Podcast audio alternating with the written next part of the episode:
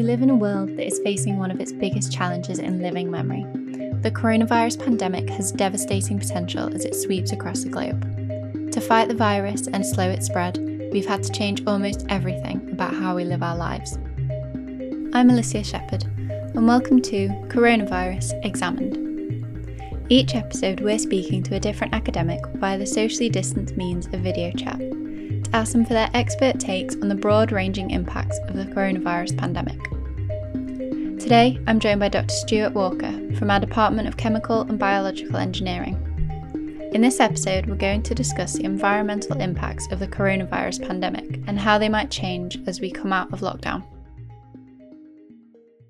Uh, yes, yeah, so I work at the uh, the Grantham Centre for Sustainable Futures. Uh, so normally we kind of focus on um, climate change and the impact of climate change, uh, particularly CO2 emissions, and how um, how various things such as energy systems uh, interact with with climate change and, and CO2. So uh, over the lockdown period, that's kind of adapted a little bit. Um, we started looking at kind of the impact of of the lockdown period and, and of all the, the changes that people have made to their lifestyle and, and way of working at the moment and how that's impacting um, both energy use and CO2 emissions um, and kind of the, the, link between those two. Great. So, what um, have you been finding at the moment? Presumably, home working is better for the environment. Is that what you've been seeing?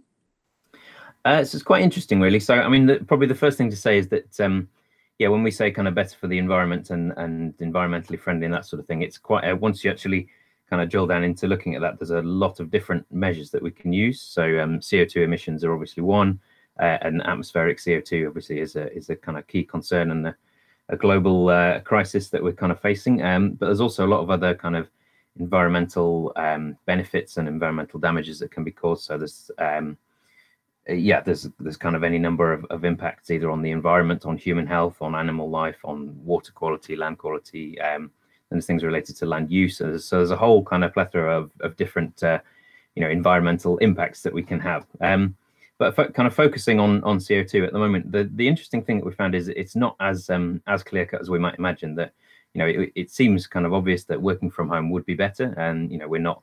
The key thing that everybody seems to sort of think of is is you know we're not traveling to work, so we're not commuting, so our um, our, our emissions as we you know cars and and transport is a very visible um, emitter of of um, well of CO2, but also of things like NOx and uh, and local um, carbon monoxide and, and, emissions such as that particulate matter and things.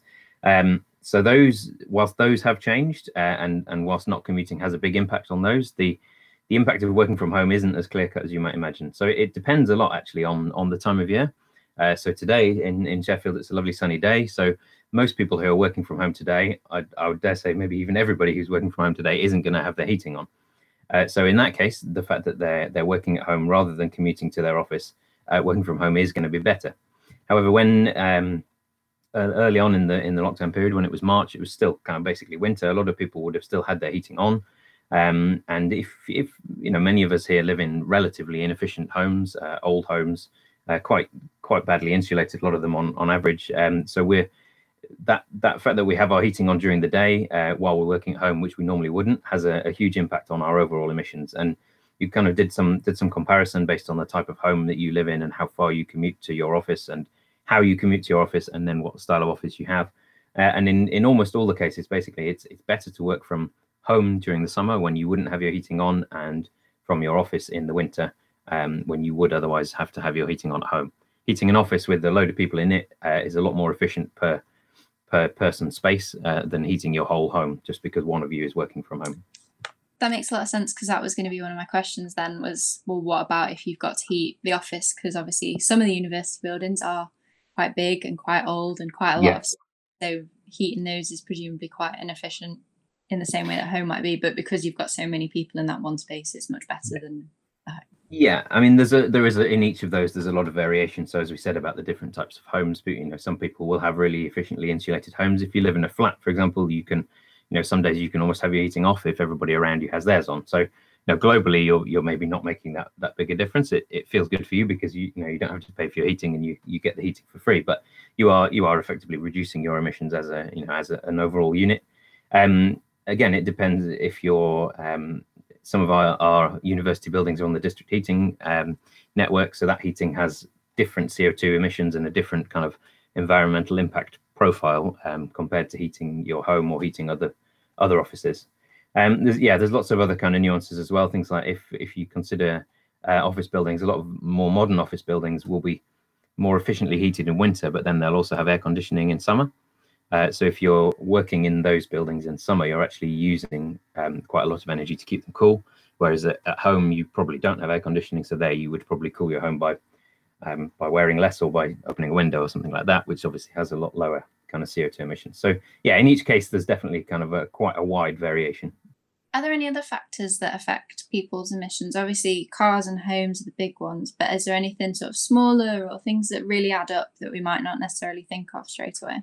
Yeah, so there are things. I mean, there's there was an some interesting done work done recently that looked at the the correlation or, or lack of correlation between what people thought was the biggest uh, impact they could have and what actually was the biggest impact. So one of those is um, people think a lot about you know the the equipment that they might have left on, say in the office or at home, or you know I, th- I think I've, I've heard of people who said, oh no, I left that computer on in the office and now we're on lockdown. You know, it's going to be huge amount of CO2 emissions over the over the period, and and it will be, but um, it will it will add up. But if you look at say a the computer and the, the your general kind of allocation of an office worth of um, electronic equipment, printers, and, and so on. Um, if you compare that to your heating at home, uh, it is about one percent. Um, so, you know, on a on an annual um, divided up basis, the the amount of electricity, the amount of emissions that you will cause by that, uh, yeah, is about one percent of what you'll cause by your heating at home. So, those are things that people think have a, a big impact or may think have a big impact, which obviously we should you know we should uh, we should tackle everything uh, all the all the small impacts add up but the stuff that really makes a difference is the uh, the heating uh, commuting if it's a reasonable distance. Food um, food is an interesting one. It can have a huge difference um, if you depending on your on your diet. Um, food tends to have more of an environmental impact. Like we said earlier there's a lot of different categories. So food tend to has tends to have more of an impact in some other categories, um, such as land use, as if, if there's sort of dairy and, and beef cattle and things like that involved. Um, and it can have a lot of kind of quite diversely spread um, impacts. So a lot of our food in this country is imported from other countries. So the the impacts that we may have aren't seen kind of locally. Um, they, they're often seen uh, further up the supply chain. So, what can homeowners do to reduce their emissions at the moment? Uh, so, while we're working from home, um, I think the the first of all the thing you can do on a kind of daily basis is decide whether you know be uh, be in control of your heating, basically. So, you know, there's a lot of us who. Uh, you know, you, you might use, you might actually be working from one room of your house, um, and the, the classic thing is you'd be working from one room of your house, so you'll put the heating on, not not necessarily realizing or thinking that that's actually heating the whole house. Um, so what we can do, what you might want to consider doing is rather than heating uh, your whole house, if you can control your heating and turn off radiators and things in rooms that you're not going to be using, so that you're just heating one room, that's that's a very easy win, um, and it'll save you money as well as uh, as well as reducing emissions. Um, if it's not possible to do that, you might consider leaving your heating off and just using maybe a small electric heater or something in a uh, in a room that you're in, uh, and that's something that you can kind of control. Um, and obviously, you know, make sure that you turn that off when you don't need it. Um, another the classic thing is is obviously to put a jumper on rather than turning the heating on. So you know when you first feel cold, rather than turning the heating on, put a jumper on. If after an hour or so you still feel cold, then turn the heating on. Um, it's, it's kind of quite a simple one. Um, and yeah, just just kind of avoiding that inefficiency really. So if, you know if you've got the heating on um, and the window open, there's that's a lot of waste. So kind of think about just think about what you're doing and, and try to kind of keep on top of the, the control of your of your environment really. And are things like and like obviously the government guidance is to try and only go to the supermarket once a week for example and obviously people generally get in their cars to do that is doing things like that continually also going to help contribute to reducing emissions. Yeah so it, it's it depends really. If you're there's there's a few kind of different there's a few different ways of, of shopping and you kind of see these different habits across um across different people. So some people will almost shop every day. So maybe if you walk to work, it's very easy to nip into the, you know, b- before the the coronavirus situation, it's very easy to nip into the shops on your way back home and, and grab just that couple of things you need to to make whatever you wanted to eat this evening. Um, and if you're walking anyway, then you by changing now to a, a kind of bulk shopping uh, situation where you have to go in the car, you have effectively added some some transport to your shopping. So you will have had a small impact, um, a small increased CO2 impact on your shopping on the other hand, if you if you drove to the shops anyway, and now you're driving once a fortnight for a big shop rather than once every couple of days or even once a week, obviously you've you've had a reduction there. Um, so yeah, it, it depends on what your kind of what your baseline was before before we're into the situation really. Um, again, there's there's a kind of um, benefits from from scale. So if you can if you can get a delivery and a delivery is going to bring 10 different people shopping on one trip rather than each individual person driving down to the shops and back, then that that's an efficiency saving uh, and that's a, a, a, kind of net CO2 saving.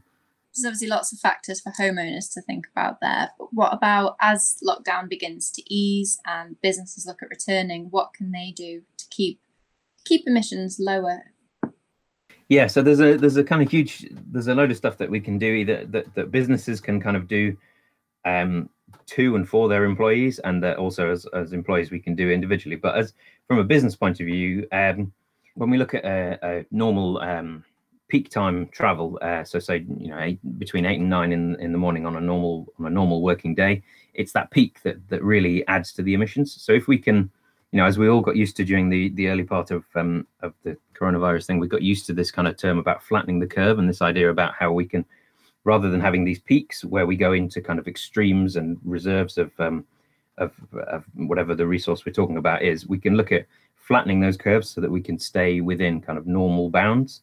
Uh, so a kind of example of that for, for travel would be just to allow more flexible working. So if you can have people traveling over a, a three hour period to work rather than over a one hour period, you you flatten that curve and it means that you have less congestion. So you would have less vehicles Your vehicles are, are, traveling for less time, so the engine's running for less distance. Obviously, you get less emissions. That has a, a major benefit for things like particulate emissions and, and NOx emissions, um, particularly in our cities. So that would have a major difference. Similarly, again, if you can kind of spread that travel period over a, a longer time, you get less overcrowding um, on buses and, and on, on trains and things like that, which obviously has advantages in the current situation and, and will do as we go forward, but also means that that you reduce that peak so you don't need to be as many uh, buses or trains during that um, during that peak period, which is really where those where those emissions occur. Um, again, I think that we've all learned, um, you know, as, as employees, we've all learned that we can work from home quite effectively. Um, I think a bit of uh, flexibility that we can sort of try to organize ourselves a bit more and, and maybe spend a, a, distinct period of work where we need to go into our office or to our place of work, and then, if possible, a period where we don't need to go in. Um, obviously, I appreciate that that doesn't apply to everybody, and that's when that kind of um, flattening the curve of the, the transport and, and uh, increasing a bit of flexibility so that we can all um, commute more easily and more efficiently. Yeah, and obviously, like you've just highlighted, it's not everybody, and not everybody works in an office. But some of the no. things that you've mentioned there are things that everybody can do, like traveling to work at different times. So if yeah. you're a construction worker, for example, going a bit earlier or going yeah. a bit later, and those kinds of things. So it's good yeah. that they're all applicable to lots of different people. Absolutely, yeah. So, just finally, what one change could organisations make, or would you recommend that they make to reduce their emissions post COVID? Uh, so there's yeah. So really, um, when we've looked at all this kind of traveling and transport and the impact of um, of your working from home and and and all these things, the one thing that when you then consider at the end that that almost wipes out everything else is is aviation. So um, if you if for your job or or even for you know for for leisure and things flying flying makes a an enormous amount of difference so for example when we looked at the um the change in uh if you if you if you were the person who home working would have the biggest impact on um versus going into the office that that impact that change that you could have over the course of a whole year is wiped out by just one european flight uh, so the flying does really make a big difference and if we can you know, I, I don't think uh, going to a, a, zero flying um, sort of lifestyle and, and work for everybody is going to is going to be the way forward. Um, but I think we've all learned uh, over this period, as I said before, how much we can actually do from home. Uh, we've all got good at uh, these kind of online meetings and and at communicating by email and things when we um, when we previously perhaps assumed that we would have to meet in person. So, I mean, I would kind of suggest a kind of gradual gradual reduction. So if um, if organizations can encourage their employees to look at rather than every meeting um, with a, a, certain group of people or a certain project or something needing to be face to face, maybe look at every other one being face to face, or, or you know an initial um, kickoff meeting being face to face, and and uh, whether whether that be in the UK traveling by by rail or or by car, um, or or in uh, in Europe or around the world uh, that requires flying um, and then look at the rest of those meetings, or you know, the next two um, being uh, online meetings if that's possible. Um, and there's been some kind of great advances during this period in in um, online meetings, and I've attended an online conference and things which I I definitely didn't think would work, and, and turns out it worked worked brilliantly, and lots of people kind of were very positive about that. So I think we've it's kind of forced us all to to realize that these things do work perhaps better than we thought they would, and they've kind of been brought on stream a lot quicker. Um, I mean, again, that that isn't a, a, case for everybody. If you know, if you are working on a on a construction site or something, as you mentioned before, there's there's only so much you can do um, via uh, via the internet and things like that. But I think it's the I think that's what we need to consider the the things that can be done um, without meeting face to face and without meeting in person should be done that way. Uh, and we kind of reserve almost think of it as a sort of CO2 budget for for an organization or for a country, and that we should just direct the those emissions into the places where they're absolutely necessary, uh, where they can't be achieved through a lower emission way, and um, and those that, that can be done in a lower emission way should do. Uh, and as uh, as individuals, we I think kind of coming out of this, we kind of have a decision whether we, uh, you know, we appreciate the quietness and the return of nature and how we've all enjoyed going for walks and we've all enjoyed it being a much kind of nicer, um, better air to breathe and a nicer place to to live um, over this period. Uh, and we we kind of um, continue with that and we look at walking to work instead of driving or cycling or, or taking more public transport where we can uh, or we go the other way and we get we get scared and we try to blame each other and we go back and we all hide in our cars and and we, we basically will make things worse than we were before so as uh, as Jeremy Grantham would have said, uh, I implore you to be brave and uh, to do the right thing. And if we all uh, move in the right direction, we can keep the positives that have come out of this situation and um, not go back to a, a worse situation than we had before. Before we go, we'd just like to say a huge thanks to Stuart and all our guests for talking to us on Coronavirus Examined. Thanks for listening. Coronavirus Examined is a podcast series from the University of Sheffield.